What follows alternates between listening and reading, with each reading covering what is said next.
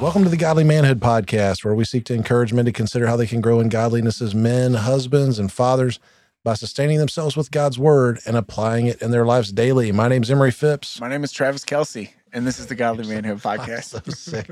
I'm sick of the Chiefs, first off. Okay, fine. Fine. Be a hater. And you But know, what? Emery? Every I'm- time I saw that dude during the Super Bowl, Yeah. I saw your ugly mug. Yeah. And I was like, You're dude, darn right. it's Brian. I've never met a hater doing better than me. They literally look nothing alike. You guys look Yeah. nothing alike. Hey, yeah? Right, bro.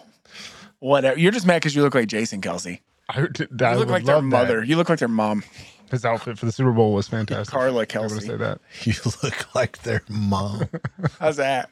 How's that for a Godly Manhood It was podcast? very rude. Godly Men talk trash this Yeah. week on the Godly Manhood Godly podcast. men tell your mama jokes. Yeah, whatever, dude. You look like Travis Bickle. Taxi driver? Nobody? Okay. I tried. It was a reach. Okay. Anyway, uh yeah, we got a lot we got a lot to cover tonight. Um and I'm I'm kind of fired up about it. We're we're sort of kicking around ideas and it's something that is like just crucial to any category of of being a disciple. You have to really have a heart for reaching lost people um, and and evangelism, and then what that turns into in discipleship and making disciples and all these things. And you know, this is like categorically involved in like every episode of this in some degree or another. Yeah. But we've and we've talked about it, Grace Friends, on this this podcast before. Our church talks about Grace Friends quite a bit. We have a fun acronym there for that. But just sort of like identifying people in your life who are unbelievers that that you see uh, that that need the gospel and how you go about getting there to share that with them. But you know, I don't know. I, th- I just think about all the times that I wish I would have shared the gospel that I didn't. Uh, all the very cool times I've had where I did share the gospel with people, and it never, by the way, is as scary or terrible as you think it's going to be before you do it. You know, um, but I don't know. Are there people you guys think of like who are just naturally really good at it, or who do it a lot? Jonathan Newman. Yeah, that guy. I, I think I told it on here before. I was buying like brakes at Advanced Auto Parts, and I ran into him. I'm like, "Hey, how are you?" He's like, "Great. I just shared the gospel with this customer in the checkout line." I'm like, "Oh, cool. He's coming to church Sunday." So yeah, Yeah, it's like, you know, they have those things called master classes. Like, I can pay three hundred dollars and my kid can learn how to dribble from uh, Steph Curry. very great. But like Jonathan, I think it could te- teach a master. Somebody just following him around with a phone and just watching interactions just with random people. yeah, Be like, man, dude. And I think you'd say like, it's so easy. Just turn the conversation to Jesus. Why? Why is it such a struggle sometimes? It's so easy. Because we're scared, and we don't want people to hate us, or we don't want people to make fun of us, or we don't want people to think we're weird. Do you think it's because we think we'll mess up them getting saved? that's not my problem with it. My problem with it is like uh I want people to like me and it's embarrassing. What would you say, generally speaking, believe people who profess to be Christians worry about do they know what to say? Do they? I have heard that a lot. Yeah. Yeah. That like, oh, what if I don't I don't know the Bible well enough. So, Norm, during our men's advance, he did uh, like a, not a quiz, but like a survey. Yeah. Had like eight or eight questions on it. It was like, if I remember right, it was kind of like along the lines of like, hey, what keeps you from sharing the gospel? And I think a whole lot of people, there was fear, but then there was also like, don't know what to say. Yeah. And as godly men, we've done episodes on going to church and reading your Bible and all these things. You should be doing everything in your power to erase that from your list because that is completely in your control. Knowing what to say to somebody means having a competency in God's word and being good at explaining it to people. Mm. And that comes with practice, reading, rereading, and reading again the Bible and, and telling it to somebody. It's not hard and and you sh- uh, well i tell you what for some folks it might be hard the bravery aspect of it that may never go away right? Yeah. the fear the anxiety the anxiousness but the genuine like i don't know how to say the gospel you could knock that out in an hour of practice. Yeah. write it out. Work on it with somebody. Have your wife listen and you pitch it to her. By the way she's probably going to think that's very handsome of you Oh, yeah, to work on with her. Definitely. yeah i don't know. What about you guys? I mean i don't know. Do you guys like do, do you have anybody in your life that you think of other than jonathan who's like really good at t- telling the gospel to people outside of people in this room. sure So I think my daughter Santa, every other day she's coming home telling me about she told somebody about Jesus. Oh, good. She she may not be sharing the gospel like we would, but it's on her mind all the time, which is super awesome. super refreshing. From the hear. mouth of babes. And then and my wife, and she is absolutely a come to church lady. I don't know how often she actually tries to make disciples, Oh, I see. but but she is trying to get people involved in the church and and knowing Jesus yeah, all the time. I think of Caitlin a lot in that regard. She she definitely in, inviting people always and being of that mind. And I think the thing that Caitlin does well is when she sees people hurting in particular. hmm Like she's really good at like I have the solution to your problem. Yeah. Um, I've heard her uh, recount many times that story. Yeah, yeah, that's awesome. And I'll I'll, I'll just for like bring it up because I might forget later. The hardest group of people to share the gospel with, oftentimes, is like your closest friends and family. hmm Yeah. I mean, so hard. And because they, some of it might be like, well, they know every dumb thing I've ever done. They're going to look at me as a hypocrite, or uh, I still have to have Thanksgiving with them. If they hate me after this, that's going to be weird or whatever. Um, you know, I think that that's super challenging. I don't know though. It's it's tricky, but I love seeing those people out in the wild who are just like rabid evangelists. Um, Pastor Vic is one of those people.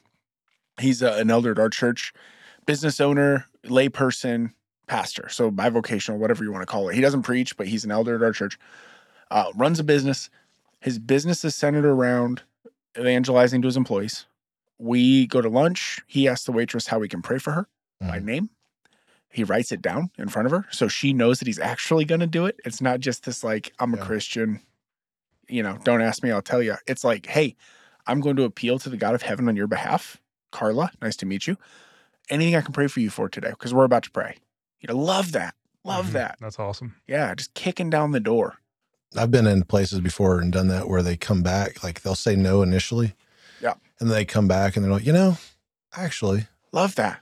and it's just kind of cool because I never used to do that. There's a guy named, um, so Jerry Caluette, he passed away about a year ago. Okay. He used to do, I think I've talked about God's Great Outdoors on here before. Yes. Um, but he is one that as I was, I met him within about a year of really coming out of sin and, and just, you know, repenting of that sin, getting back into church, living the way I should, um, you know, following Christ rightly. And, uh, Jerry was, I'd have lunch with him different places as we were prepping to start center shot and do some other things. And he, would he would always do that. And I'm like, oh man, that's actually pretty cool. Yeah. Jerry Caluette stands out. When I went to his funeral, it was really cool. Um, there's things like I've been to a couple of funerals lately where I'm like, man, I know I won't see it and won't care, but I hope this is how my funeral is. At a bar on a Yeah, pool table. yeah. I want my casket on a pool table. I want a um, chili cook off. That's so good. it'd be sweet. That's so good. And I did tell Karen that if if I have any like heart related issues because of my COVID vaccine, I want all the funny COVID memes that I've made making fun of that, like blown up on poster boards on easels. I've already given orders to some of my friends, like this is totally allowable. I love that you're uh, diabetic in his 40s. You're like, it's probably going to be the vaccine. Yeah, it's probably gonna be hey, that. buddy, you're going to have no toes and it's going to be a long road. You're going to be fine. Hey, whatever, man. Um, but the, Sorry, I tickled myself. That's good. Uh, but no, but at Jerry's funeral, there was people. There was a guy who stood up and said, "Jerry shared the gospel with me when we worked together, That's awesome. and I came to faith in Christ because of of his boldness." And you know, just man, it's like that to me. So he stands out as a person. No, there may be people who listening and know him or have interacted with him. Uh, man, like, but yeah, he's the one who kind of introduced me that whole idea of like, oh, hey, ask them if you can pray for them.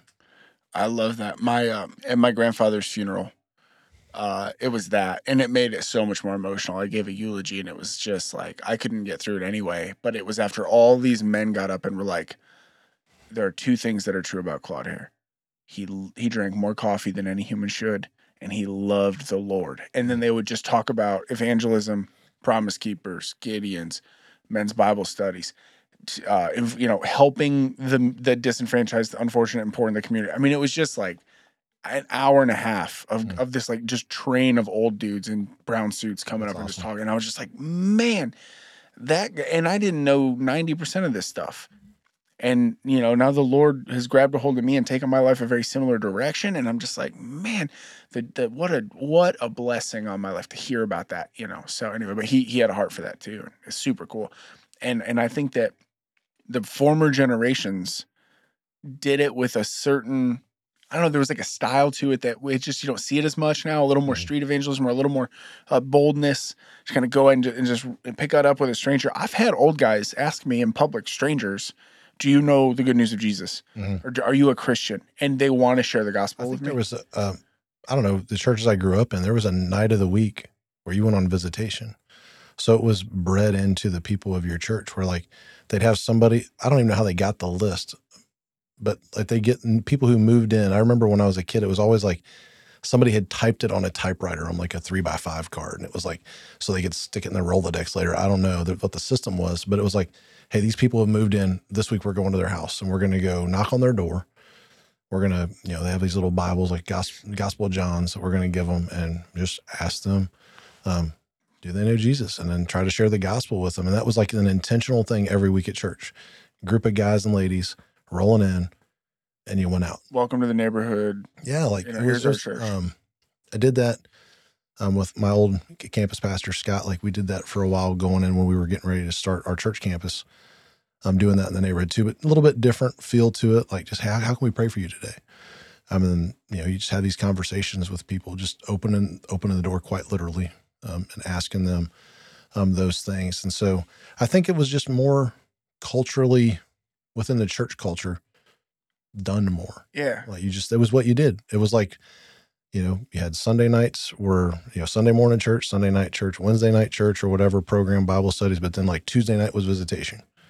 And every week, Tuesday night was visitation. It was almost like um, people's lives revolved around their church communities. Weird. Isn't that the best, by the way? It's awesome, man. People, Like, people think we're crazy. dude, I get up to do announcements and I'm always like, not every week, but like a lot of times I was like, this is my favorite day of the week. 100%. Like, I love it. I get to go to church. I love coming in there singing. I love all the people. And I'm sure some of them are like, oh man, this guy is too much this morning. Lay off the coffee. Nah. And and we and we should want to share that with people. Yeah, man. Like, My my friends at work think I'm like nuts. Like they think we're like kooky because of how like into it we are. Like they're like, you host 50 people at your house every Wednesday. Are you on drugs? And I'm like, yes, the Holy Spirit is my drug. Like, you don't get it. This is the greatest thing of all time. Like, the gospel is the answer to every problem. You need Jesus. You know, anyway. Um, yeah, I totally. And like that that old way wasn't all bad. But I think as our culture has moved more and more independent, more and more isolated, Mhm. more and more unilateral, more um parasocial in relationships it's just sad like we're not doing anything together anymore and so evangelism died out because as a culture for you to even tell somebody that what they're doing is the wrong thing or or that they're on the wrong path or that they need to change something about their life i.e find salvation in christ yeah, everyone's being told that, oh, you've got your own personal truth. oh boy No one, no one has, there's no objective truth. It's like, oh, it's your truth. this was a hot topic at the barnes house last night Oh, really? Yeah. Uh, I'll give you the cliff notes. There's no such thing as your truth. I believe in absolute truth. And the absolute truth is I'm a sinner saved by God's Mhm. grace. Anyway, um, yeah. So uh, hmm, I, I love the evangelistic spirit. I am not good enough at it, and I would like to grow in that area. But all- all roads have sort of been coming back lately to me in the conversations I've been having here is that really the best evangelism is relational evangelism you know, handing out a tract to somebody, handing somebody a Bible, you know, your heart's in. It- It's a, it's a, it can be the tool that God uses for people to find uh, the Lord, for, by which they come to saving faith in Jesus. However, the best success I've had, and you've had, and you've had, is relational evangelism. Talking to people that you've built relationships with, that you are friends with, that it is not only a friendship because you want to. Oh, yeah. They're not saved. projects. Yeah, yeah, yeah. And I think we hit on that like four or five weeks ago. Like they're gonna know if the only reason you're friends with them is because you want them to come to your church and be saved. Mhm. So it needs to be a genuine friendship that you are brave enough to be honest in Mhm. and tell them what they need to. I think this is a good time to talk about Grace Friends because that acronym is helpful here. Um, what does G R A C E mean in the in the acronym of Grace Friend? So my favorite thing in this story is when I was uh we were starting D groups at the church what, three three years ago, three plus, three and a half. discipleship groups, three to four dudes reading the Bible together. Yeah, so we were starting that, and I remember I don't want to dime Norm out, but I asked Norm, I was like, you know, grace is capitalized, like all the all the letters are capitalized. Is that an acronym or some, for something? And I remember texting him and going and him saying something like, "It is." But let me think about it for a little bit. it's hard to remember. And then we had to Google it tonight. Yeah, like even tonight, I'm like, dude, I know I have that written down on one of the pages from our D group starter guide. Like, and then my printer wouldn't work. So, Grace friend G, go spend time with them. R, respond to their needs. A, accept them into your family and friends. You just hit on that. C, care enough to explain the gospel. And E, encourage them to trust Christ. So Yeah. it's like grace friend. We've we've used that word actually a lot, I think, on this podcast For sure. um, in the past. So so now that's what it means, people. Yeah. Grace. Yeah, yeah, and and all of it is sacrificial. 'Cause You're going right, you're taking time out of your out of your life, uh, out of your family time, out of whatever, and then you're going to care enough. You're going to be sacrificial of your time. You're going to uh, uh, invite them into your family and friend group. You're going to have an, an extra plate at the dinner table. You're going to think to invite them to the thing. You're going to go get coffee with them. All of it is uh, really geared around a genuine, though, foundational relationship that you have with this person. And it can't be, hey, let's get together on Tuesday where I yell at you about how you're going to hell until you repent and believe. That's not how that works at all. Some of it is just we're shooting pool. Yeah. We're just going to hang out and whatever. We're going to change oil in the car. We're going to just hang out. And they know that you're a Christian. They know that you know that they're lost because you care enough to share the gospel with them and engage them with it. And you're going to be praying for them and and all of these things. But it, it's a relationship. Uh, and again, as as we've mentioned on here before, Christians should not be able to say honestly, I just don't know any lost people. Yeah. that's just not the life that Christians were meant to live. Mhm. So, yeah, I don't know. Have you have you gone through that model? Have you had grace friends? Yeah. Um, I didn't know we like so in the past it wasn't like I didn't call them grace friends. Right, like it wasn't a past churches. project. It wasn't like it wasn't something that we when I came to Aquinas, it was one of the I think one of the first Sunday mornings. Jonathan was like, "Hey, you know, pray for your grace friend this week," and I'm like, "What's a grace friend?" Um, but yeah, but in my past, yeah, for sure, people I know who aren't believers, who I'm like, but I did it the wrong way for a long time because it was kind of the cultural thing to do. Hey, it was almost like you got to you know put this little tick mark on your belt of like, oh, I got shared the gospel, or hey, they prayed this prayer, so they're good, and it was like that was the end. Like there was nothing else beyond it. There was no discipleship beyond it. It was like, oh, they prayed the prayer, or I told them about Jesus. It's on them now. I don't have any other anything else to do with this. And it wasn't the relational things that you're talking about here, but it wasn't until a couple years. I mean, I spent I've, I've talked about it on here. There was I spent about two years in a church environment where that was very much like go out on visitation. That's what you did. If you shared shared the gospel, then you're good. Check the box for the week. That wasn't the way they portrayed it. That was how I viewed it. Um, and then spent years in sin. Came back. Um, got involved in a church. Got admonished by some awesome brothers. You're like, man, you're really messing this up. Um, and then it was like, oh, hey, this relational discipleship thing was new to me. Yeah. I was like, oh, wait, you, we don't treat them as projects. We're not only talking to them to tell them about Jesus. Like that's not the only reason. Right. Seemed kind of, it was odd to me, frankly. Sometimes you just have fun with your friends. Yeah, it's weird. And then it just have that's an overflow because if you're walking with Christ and you're living this life of faith and repentance, that's going to bear itself out in your conversations because you're going to be able to say, somebody says, Hey, I'm struggling with this this week. You say, Hey, man, you know, I used to struggle with that or I still struggle with that sometimes, but you know, this is why I don't dwell on it the way I don't beat myself up the way you do Yeah. because of this. I have I have sorrow over it, but it's not the sorrow you're feeling. You're feeling guilt. My sorrow was godly sorrow, and and I it led me to repentance. So you can take these conversations really quickly, kind of shift them back towards Jesus and the gospel. Yeah. But it's work, It is. and it's hard to do with people you don't have a relationship with. but I think it would help us to remember that it's not about us. And it's really as much as it is about them and wanting to see them uh, have eternal life and escape the condemnation of God, the righteous condemnation of God. It's really about being obedient to and, and glorifying God.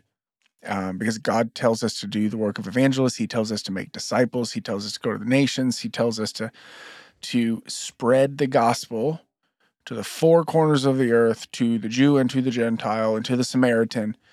Um, I can't remember if that's in one of these verses up here. or So not. are you only doing that because the Bible commands it? I do it because I love people. I do it because I love people. But I think it helps me be more disciplined in it if I remember that God told me to. Mhm. because I'm really good at doing what's comfortable and what feels good. And it's harder for me sometimes to do things I don't want to do. And so to couch it as like, yeah, but the Lord said to. And he loves it when it happens because when a lost person is won to Jesus, the Bible tells us that the angels rejoice over that lost sheep. Mm. So being being brought back into the fold, right? So being brought brought into the fold to say it better. We talked about this a couple weeks ago in life group, like on a Wednesday night, just talking about this idea of obedience. Like, do we do it only because we're commanded to? And I forget if it was me, uh, somebody in the, we just talked about the idea of there being great joy in being obedient. Yeah. I want, you know, God is my father.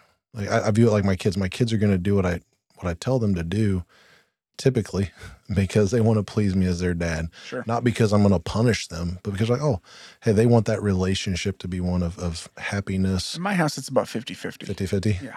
Go ahead. But yeah, the, uh, but just there's joy in it. There's, I get joy in doing what God commands me to do. Not be, and, but, and again, it's like you said, there's love for that person though. I'm, I love them enough to tell them. Yeah. And it's, it's a, it's a interesting balance um, in your day to day life of doing those things. There's a cool verse in Romans chapter 10. It says, uh, How then can they call on the one that they have not believed in? And how can they believe in the one whom they have not heard? And how can they hear without someone preaching to them? And how can anyone preach unless they are sent? As it is written, How beautiful are the feet of those who bring good news. I love that verse. Yeah, that's really neat. I like it. I like it a lot. You know, God uh, tells us to go be the ones who bring the good news, to be the feet, and you know, uh, they're. It's a beautiful thing. It's a beautiful thing, and so uh, be looking for those opportunities. Don't let it beat you down. Don't talk yourself out of it. All of that. But I want to get to the next part, and unless you guys have more to add on on Grace Friends and sharing the gospel, but I want to talk about like, okay, now what about people who are believers? uh, discipleship, helping people grow, seeing those people. How, how do we invest our lives in believers in a way that helps them grow up to full maturity in Christ or grow in maturity in Christ? And uh, you know, because that to me is like richness, and and a thing that I'm passionate about, I've been excited about for years, is just see, taking guys who maybe they're new to the faith, or maybe they're just they've been stagnant a while Yeah. they're on the ca- I mean, I had a brother come up to me a couple weeks ago and said, uh, I'm feeling convicted. I need to get off the couch. I've been ignoring the pull for a long time to get in there and lead. And I want to talk to you about that. And I was like, fireworks were going off in my mind. I'm like, yes, brother, let's do it. Don't say it. Let's do it. Mhm. You know what I mean? Like that gets me so fired up because we've done countless episodes on w- what godly men are to do and who we are to be. All of it is action. Mhm. Like very little of it is, none of it is passive. None of it. None of it. The passive work has been accomplished by Jesus, right? Like I am saved. I was saved. I am saved.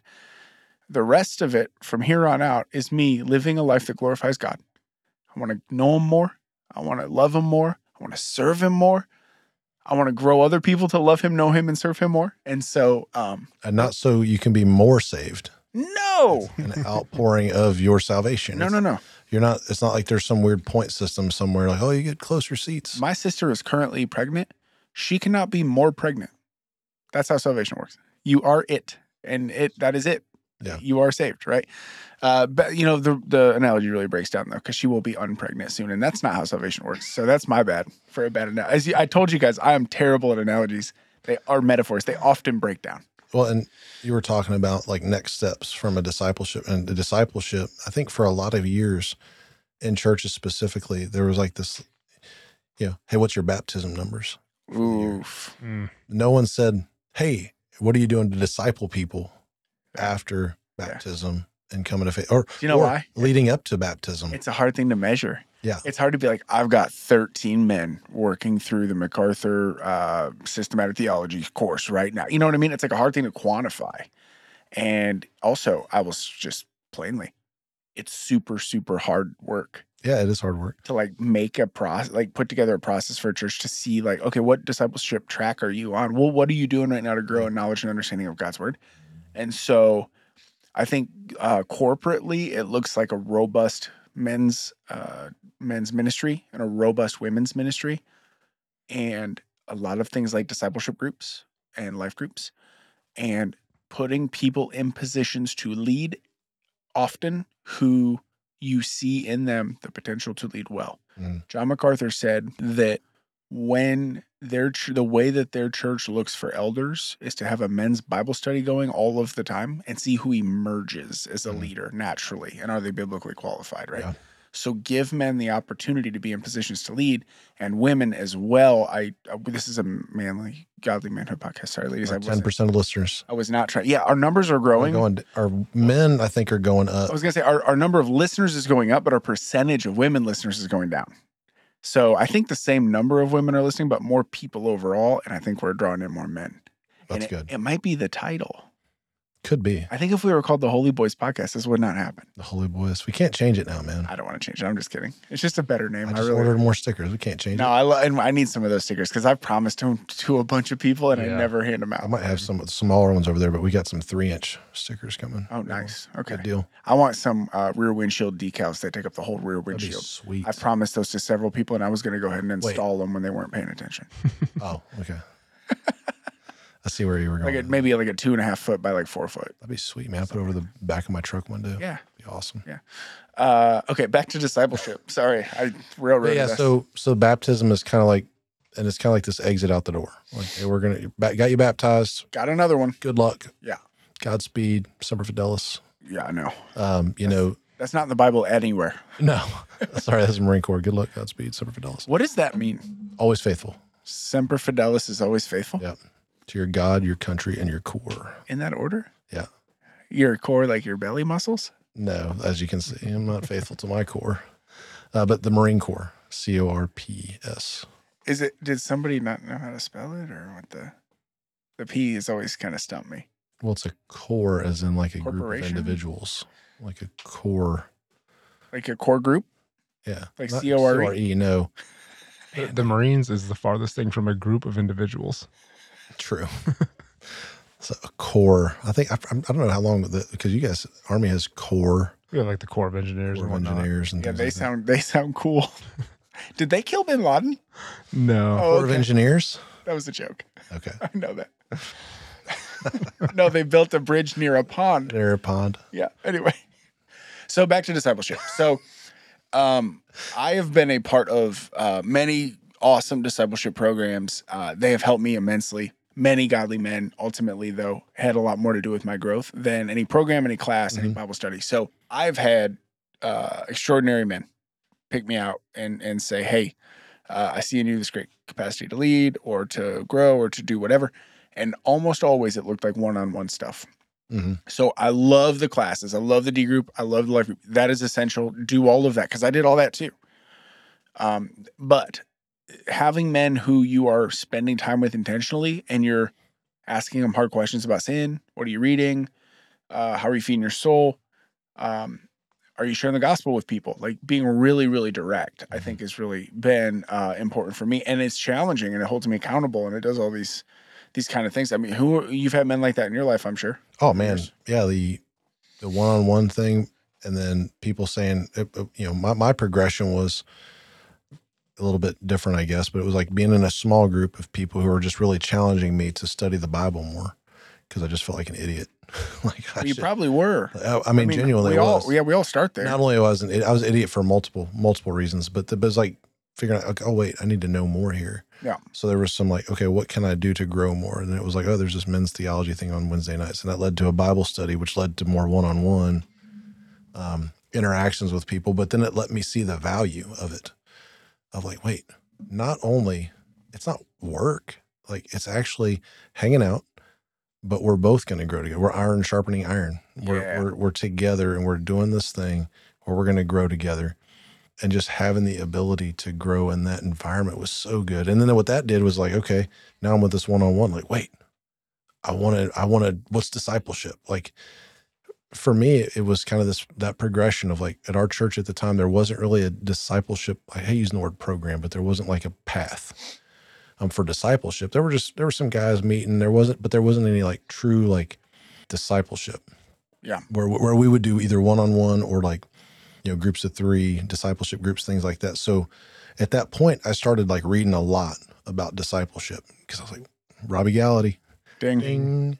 Um, but but started reading a lot of his stuff, listening to um, some of his, reading some of his things on it, reading books, um, trying to figure out what's disciple. What does that even mean? Like, what are we doing when we when we say this word?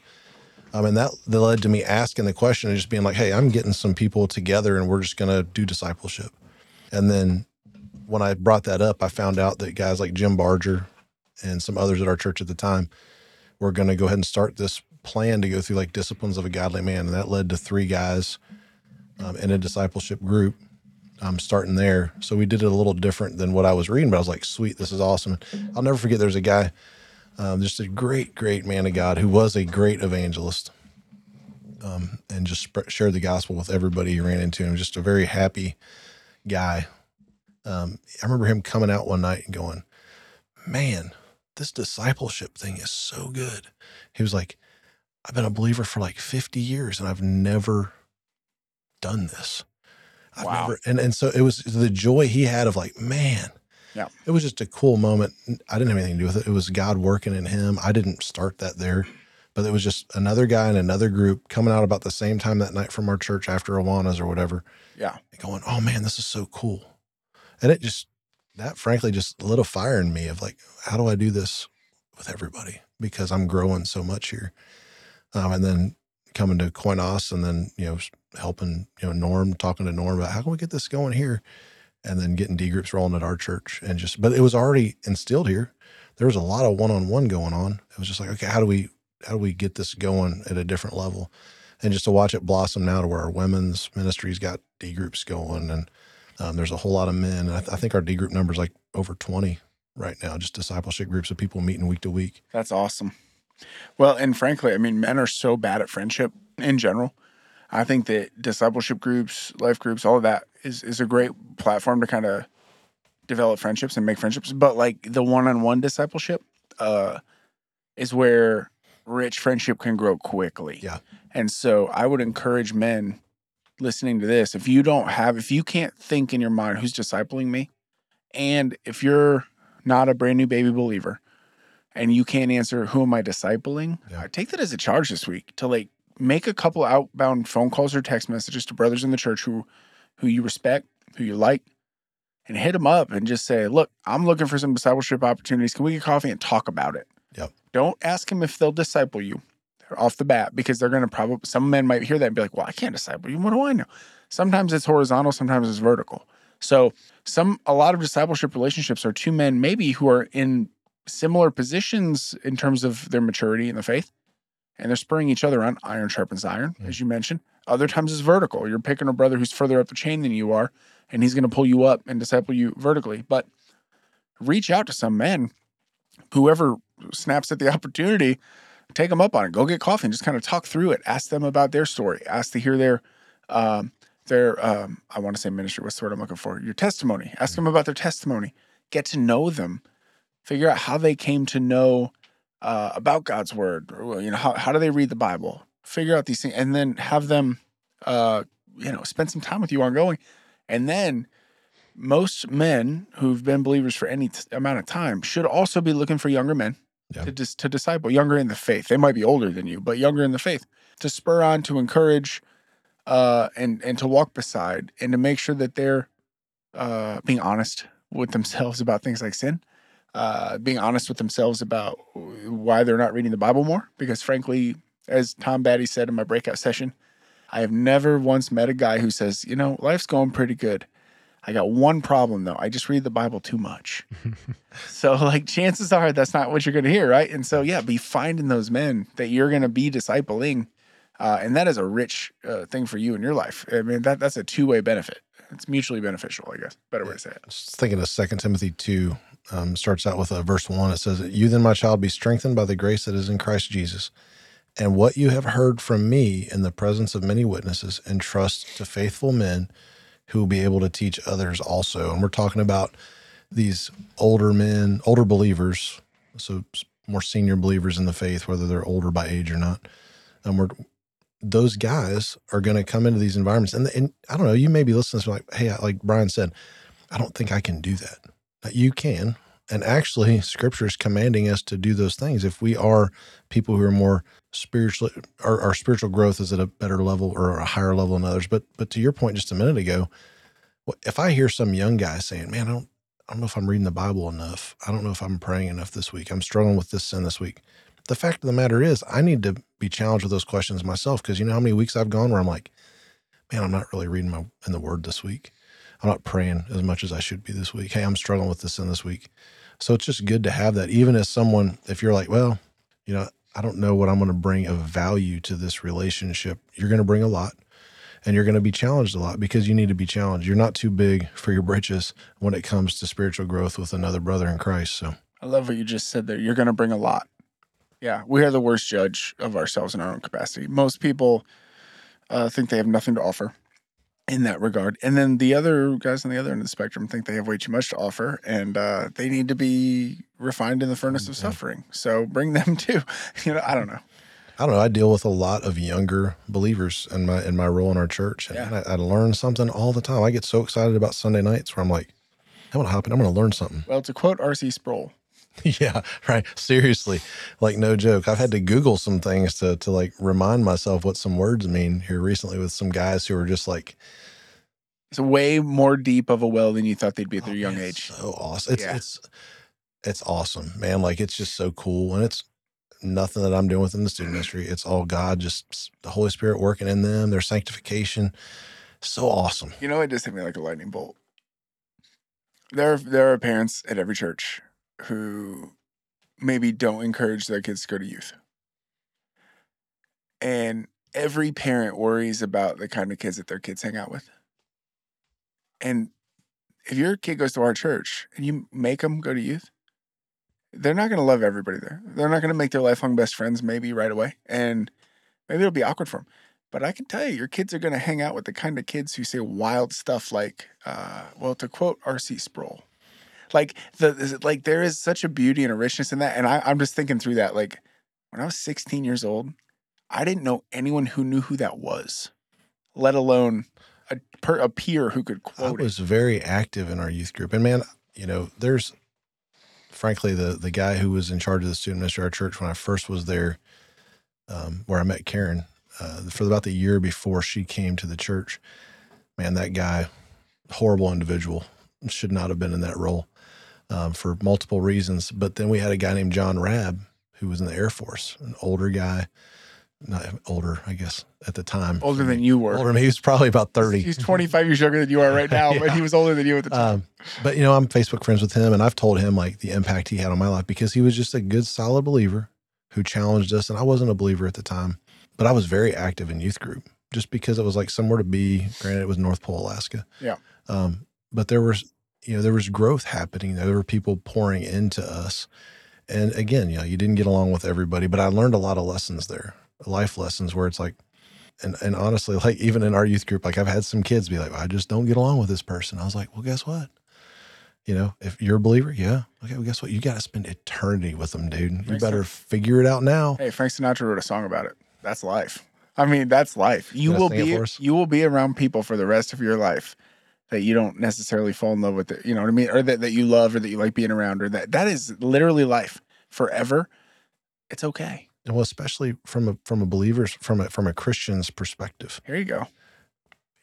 God chose that person to be your brother and sister. That's right. You don't get to decide. And this is there's eternal weight to that relationship too. Yeah, like like you don't have to get along and think everything they say is awesome. I mean, I know everyone gets along with me. Everyone sees me coming, and they're just like, "Oh, it's Emery." That's the guy with the great podcast about he gets us. Yeah, He's Yeah, got oh, the yeah. best memes. He never offends me with his Facebook posts. Yeah. So so yeah, but I I mean I I know enough about myself to know that I'm there are people who like on a Sunday morning, I may be happy to be there, but they're probably like, oh, here, Here he comes. Yeah. Um, for both that's, of us. that's okay, man. Like like that there's a lot of growth to happen there that you get you, you get to see like, okay, how do I show grace to this person who really grates on me? Yeah. um, because you have to do that. I mean, that's I kind of jokingly tell told like a kid I can get away with this with. I'm like, hey, you know, you annoy me a lot too. Yeah. you annoy me every other week. But guess where I'm at, and guess who I'm talking to right now. So Yeah. suck it up, and let's figure out how to deal with this tension that's going on right now. Yeah. Um, so anyway, yeah, like just the growth there. I, it's been it's been encouraged. I learn a lot every week. It's awesome to encourage it. Man, I got kids coming up going like, "Oh yeah, I'm helping a, a past student who, who graduated out doing a Bible study on Wednesday nights for a swim swim team, and um, young ladies coming up going, "Hey, can you get someone to lead a Bible study for us?" Love Like it. Like these kids are just so hungry. It's, maybe it's because they're not getting enough from me week to week. Like we need more, dude. You're not. But uh, Well, you know what though? I think that that's a that's a really cool thing to hear because as a parent with kids that are going to be in that youth program in the next few years. I'm years. retiring before you. Well, okay, but somebody better be in there doing this. You know what I mean? I just love that. I love to hear that. And uh, really, though, the, what I know about your your youth program is that you run it as a disciple making like aim. Mhm. It's a lot more Bible study, I think, than like uh, anything that I went to as a kid at Youth for Christ. Did you guys have Youth for Christ in your towns where you grew up? Is that a familiar Mm. phrase? No. Never heard of it. Okay. Uh, I don't know what to compare it to. I can say this. It appeared magically in my hometown. It was a giant building that was a gymnasium. It was like brand new. They built it when I was like in coming in like junior high. It was a gymnasium. It had video games. It had a kitchen. And it it was the coolest place. And like every Tuesday night or Wednesday night, they would open up for like two and a half hours and all the junior and senior high kids could come in. So I'm like, it's called Youth for Christ. Okay, cool. I go to church. I'm gonna go check this out. My parents were on board because it had Christ in the name. Sick building. Basketball, sweating, playing knockout, playing Mortal Kombat, drinking Kool-Aid. No, it was not in the um, cult sense, just regular. We, we have we have one of these in Tipp City. It's just not. That's not what it's called. Well, just hang with me. So I'm in there for like six months. And they're like, we do karate here. And I'm like, I'm signing up for karate. I got a yellow belt. I'm sick. and like six months in, I'm like, um, uh, uh, Christ is in the name. Are we going to talk about him at like any point? And they're like, no, we're good. And so I'm like, um, my friend, I was telling my friend, we are talking about Jesus earlier. Do you have a Bible that I could like open and reference? And they're like, no, we don't have any Bibles. I was like, I was like, okay. So I go to my grandfather, the Gideon, and I'm like, yeah, we get, was a youth for Christ. And then I have box in the trunk. bro, a we took four boxes of Gideon's Bibles to Youth for Christ. That's awesome. we go in. I'm so like, I feel I'm like 13. I'm feeling so proud, like honoring my grandfather in this way. He's he feels proud. He's like my grandson. He wants to take Bibles into Youth for Christ, and they asked me to put them in the storage closet for them just to help, you know, unloading. And they never came back out again forever. Were they like, we don't do that here? That's exactly how the energy was. And so I, I just say all of that Longborg story about Youth for Christ to hold that up and go, A, I have a yellow belt in karate. Don't mess with me. And number two, uh, karate is uh, never mind. And number two, that was a bad version of let's offer something in the name of Jesus for young people. It's just fun. It's basketball and ice cream and lock ins and scarecrow rides in the fall. Or, or the pizza thing that's like so tired when it comes to youth. Like, oh, just just pizza parties. Just come hang out and eat pizza. It's like, well, yeah, that's good.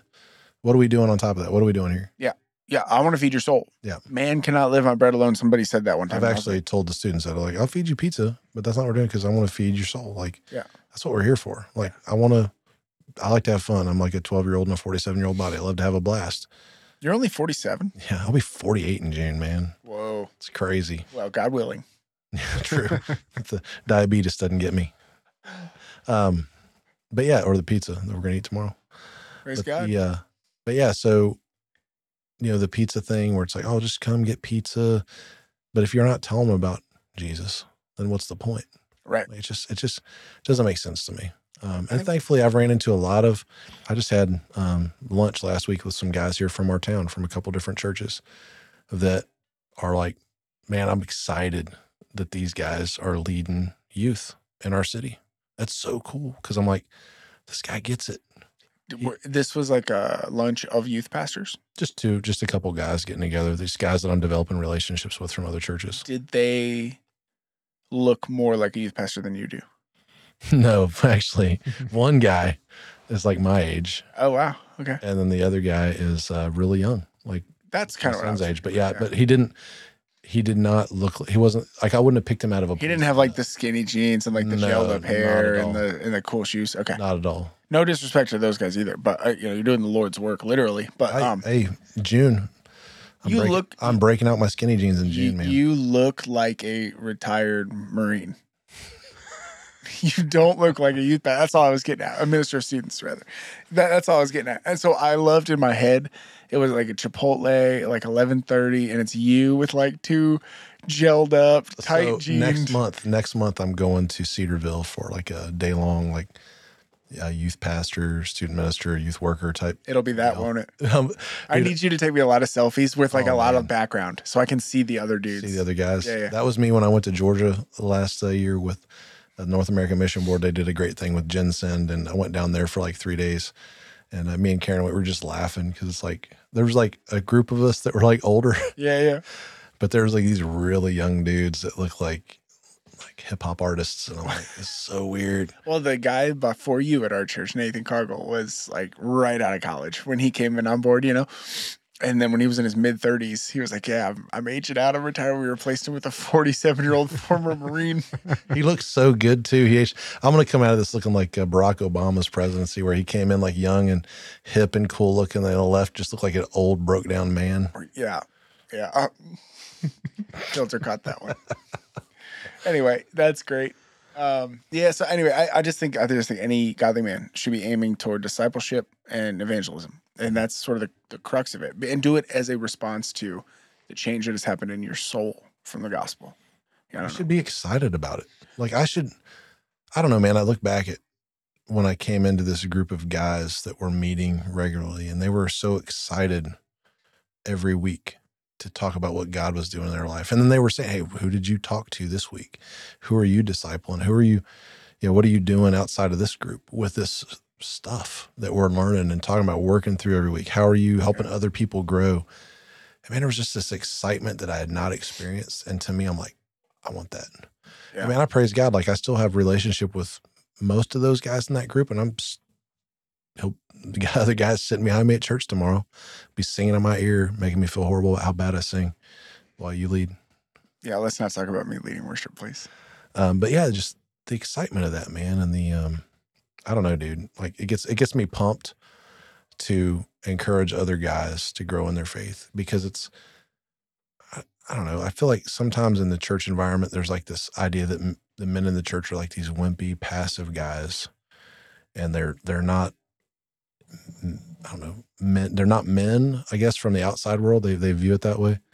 But the uh, but no, man. Like there's some of the most manly men I know at church, kicking me in my pants every week, encourage me to grow in my faith and walk the way God's word tells me to walk as a believer. And I get excited about that The manliest men I know go to church. Yeah, for sure. No, I mean it. Like in every worldly sense. Yeah. Like if you just strip out like who's the John Wickest dude I know, who's the the toughest dude I know, who's the they all go to church. Hmm. David, I was gonna say Paul Bunyan, but I thought you were gonna say it's me. I thought you made like a it's you joke. that's a given in every situation. Okay. well, work on that cliff flip and then we'll talk about it.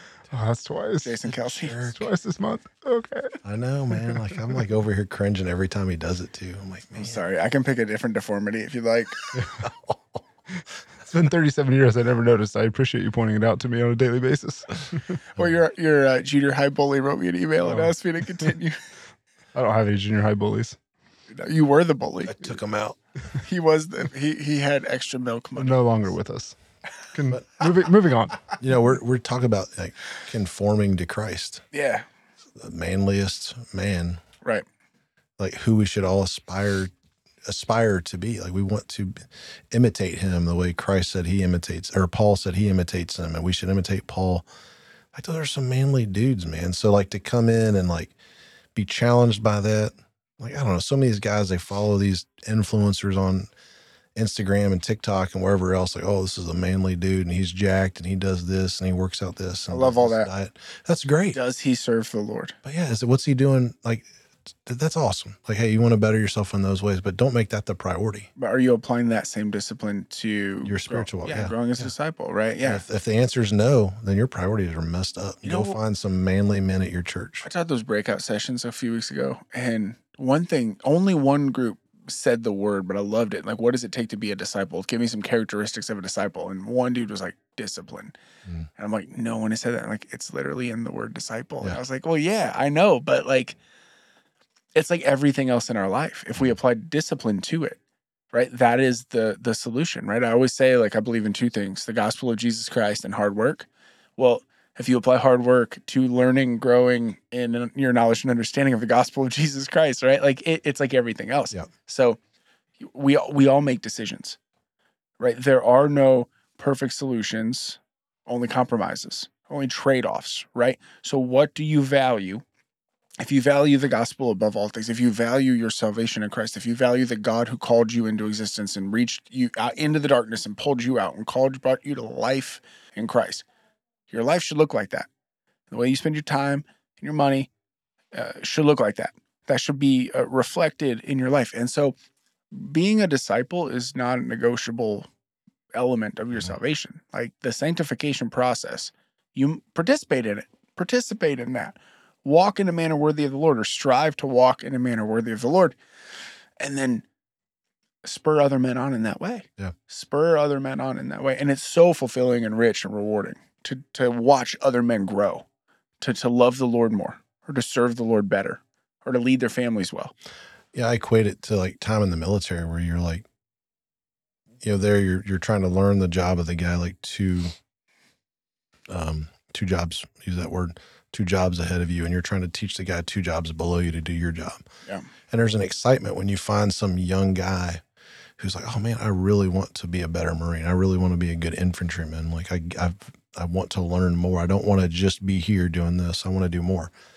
And yeah, there's excitement, man, when you run into somebody who's like, "I want to grow in my faith." one of the greatest blessings uh, of being a part of the church is being discipled and discipling others. It's so cool, and so we should all strive to to uh, share the gospel with lost people, and then to participate in that beautiful part of discipleship because it is it is a, a a blessing. It is a significant blessing, and it will enrich your life, and you're gonna make your church better, and it'll you know anyway. I don't know. Feels like I'm, I'm oversimplifying it, but it's it's just been the coolest thing to be a part of on both ends of it. Mm-hmm. So, David, do you have anything to add? Have You ever been discipled? You ever discipled others? You ever? Yeah, I saw something in you a couple years ago or a year ago. I don't know. It's it went on for a long time, but you got really good at like just telling the truth to the army guys. Like I, you mentioned to me, like you just tell them. You just like, kind of say it, like yeah, it's because you need the Lord or whatever, and just sort of a boldness to it, or just a matter of factness about it. And you, you just you weren't making it complicated. You just like I'm No. just gonna tell them the truth. And, you posed that question at the beginning what makes evangelism difficult for people? And I think a lot of people get wrapped up around the apologetics aspect of Mm, yeah. evangelism. And evangelism is just preaching the good news of Christ. You don't you don't you don't have to be this awesome apologetic guy to evangelize somebody. Yeah, and to I, I know defend the that turns faith. people off. to defend the faith. For those of you who heard that word and don't know what it means, uh, apologetics is your ability to defend uh, the faith, and and so you're worried you're going to go toe to toe with some like black belt atheist. Which I have many, many times. Yeah, ask my sons what someone who doesn't believe what the Bible says is called. By the way, it's a great, it's a great joke. Uh, if you know my boys, you can ask them, "What do you call somebody who doesn't believe in the Bible?" Anyway, so uh, yeah, but but that that fear of having to have a complicated answer Mhm.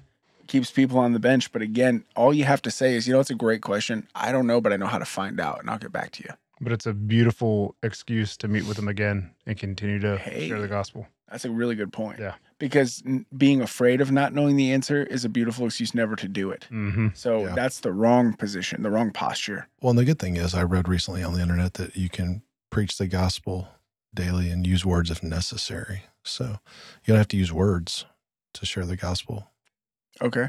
according to the internet. I don't spend enough time on there. I think I missed that meme. That's not even a meme. I forget. It's like some. It's all. It's this quote gets dropped all the time, all over the place. Uh, James Reisner actually brought it up in our. Uh, Was it in his breakout? Our I breakout? wasn't in there. oh man, I was like, he he looks at me as he says it, and he could. He told me after he's like, I could see in your face that you wanted to just like fight somebody when I said that, and I was like, oh dude, I hate that. Are you talking about like living it out instead of saying People it, will say, or- "Oh, you just live it out. You don't have to tell anyone. They'll just see it in you." All right, all right, all right, Dude, all right. come on. Turn down your rage for a second. Turn down your rage for I think it's a teachable moment. Because I think a lot of people that we love say that and don't necessarily mean it. I think that we well, let, let's take this time to explain what you f- maybe not even what you feel because I think what you feel is rage. so let's say a better thing because I think I feel how you feel. Yeah. Um, I for many, well, let me let me think about my words. A lot of well-intentioned Christians who are afraid to share the gospel might say, "I can share the gospel and how I live by being an example to others instead of having to say it."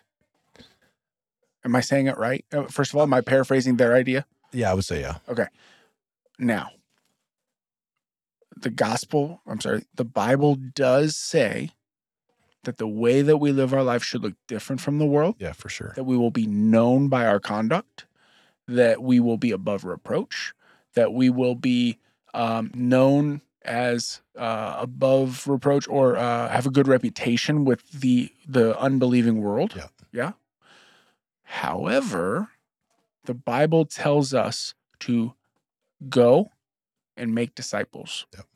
and to do the work of evangelists and all these things I've already said. So it's more, there is more there to do than simply to live a life well pleased in the Lord. Mm.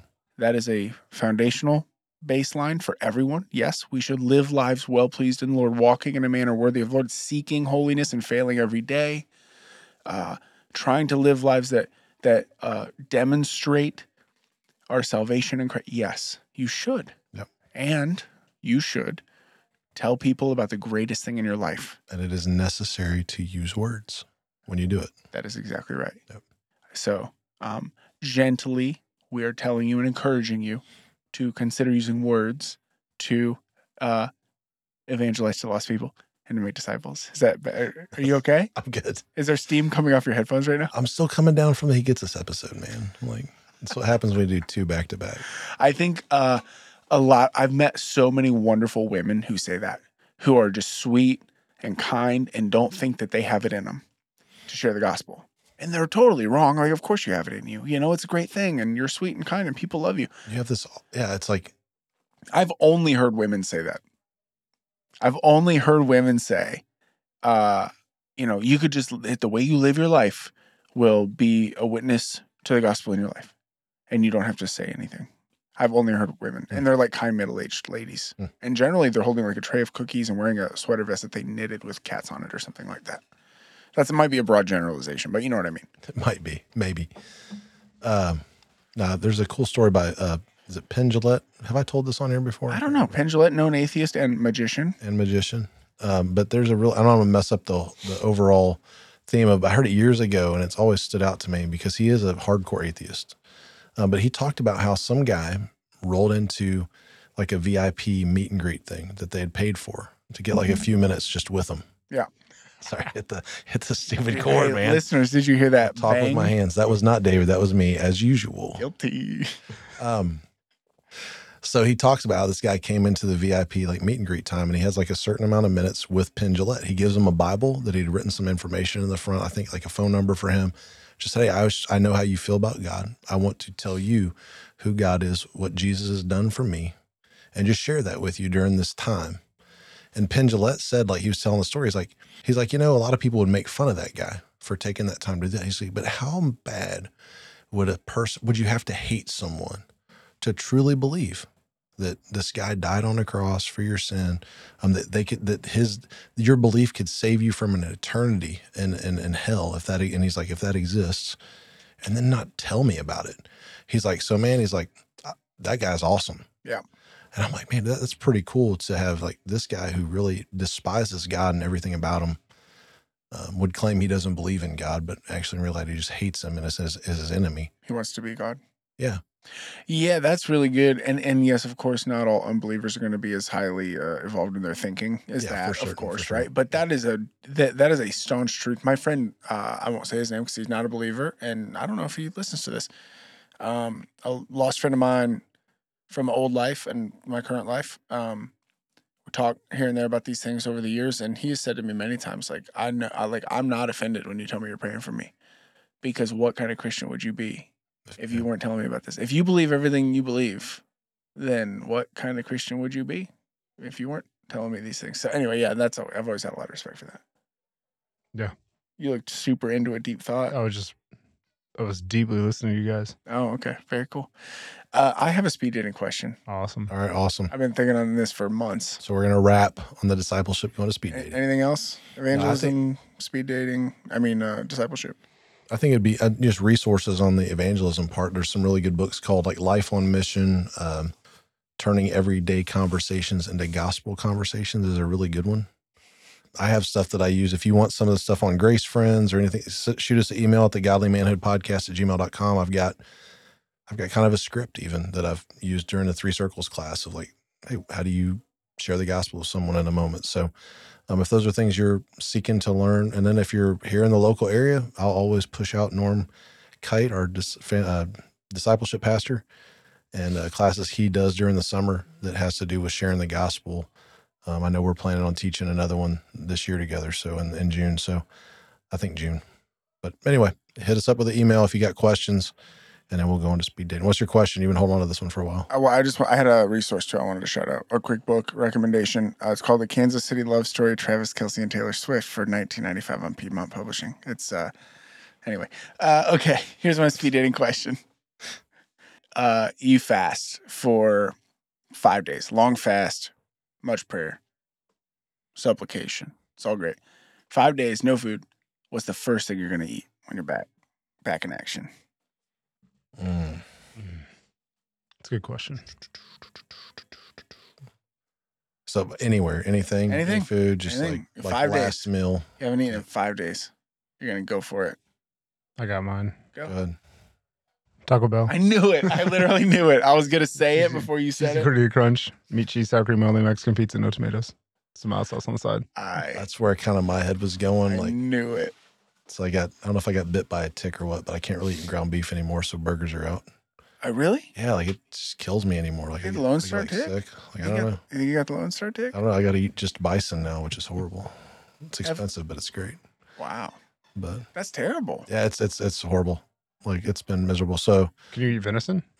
yes, I have a bunch. I will. that's why bring we uh, tore up your uh the deer you brought us. yeah, I'll bring you some. Um, but I would go to, in spite of this, Yeah, yeah, I would still go to Taco Bell. Cheesy gordita crunch, like two or if it's five days, yeah. Whatever. Long time. quite a few. Three, three to five days.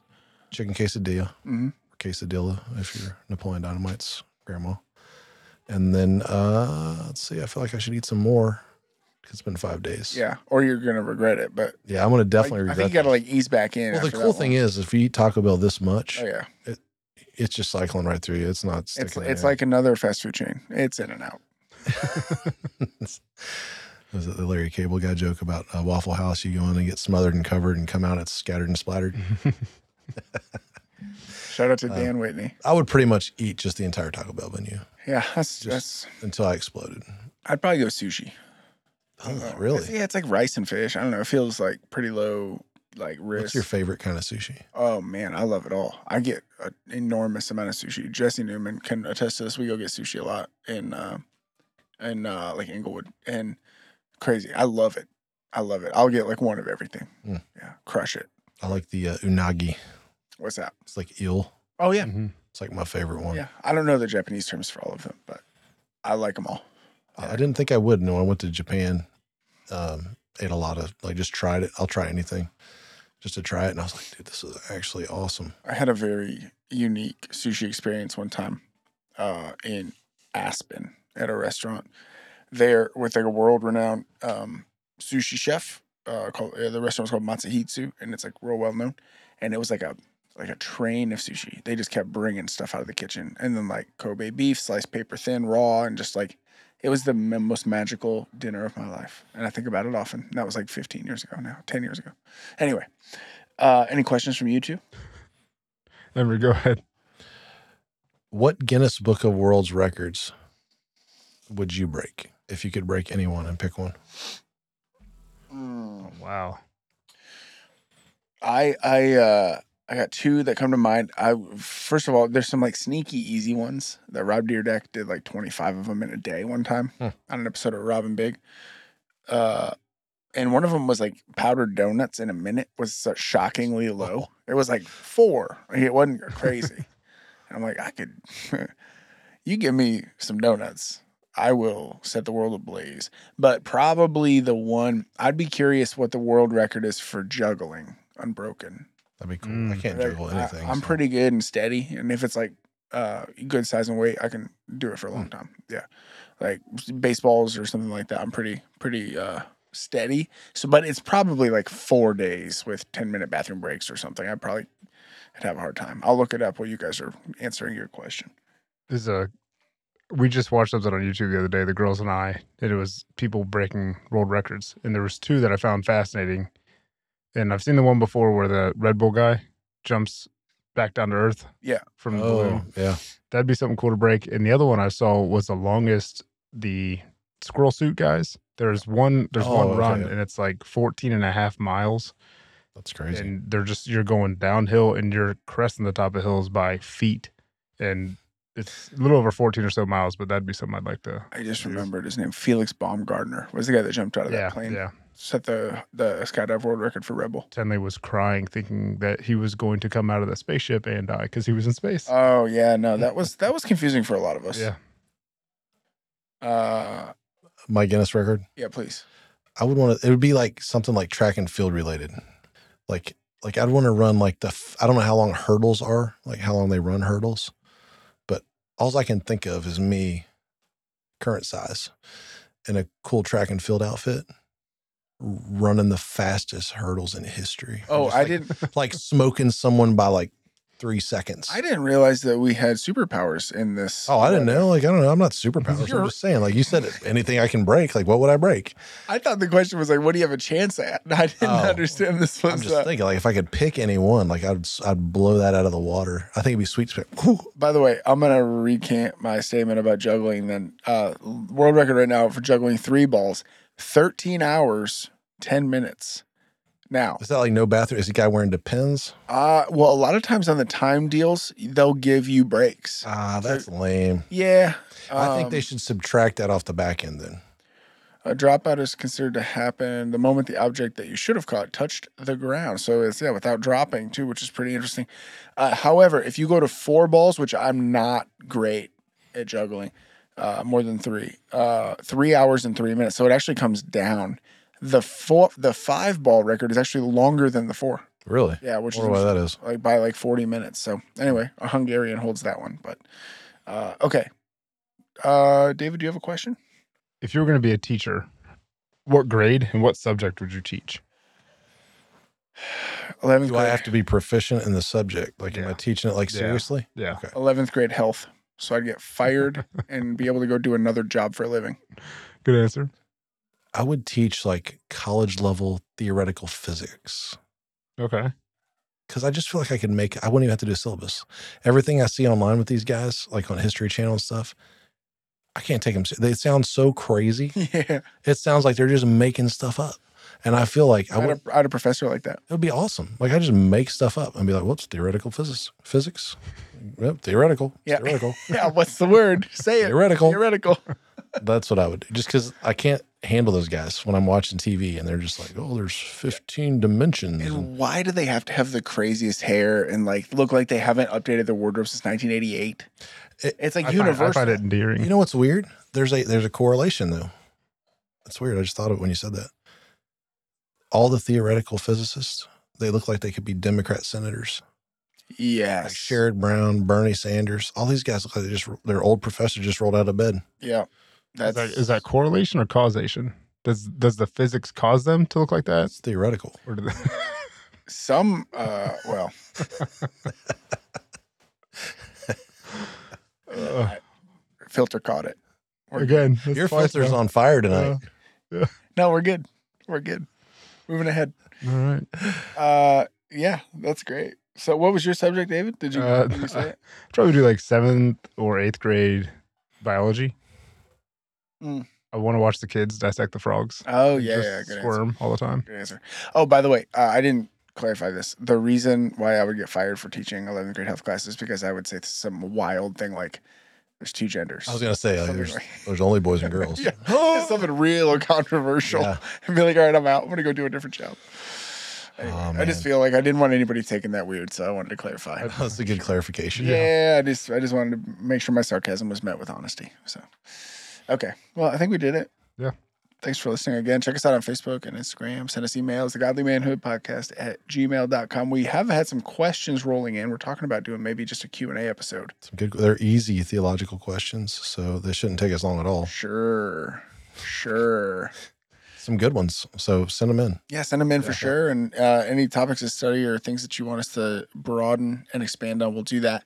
Or if you have any off the wall goofy questions that you would like to know our take on. Yeah, yeah, yeah. If you want to, yeah, the the uh, I do enjoy when people submit the uh, uh, speed dating questions. Those have been some like Caitlin's have been really good. Yeah, like yeah. So hit us up. Thanks for listening. Yeah, have a good week. Peace. Break the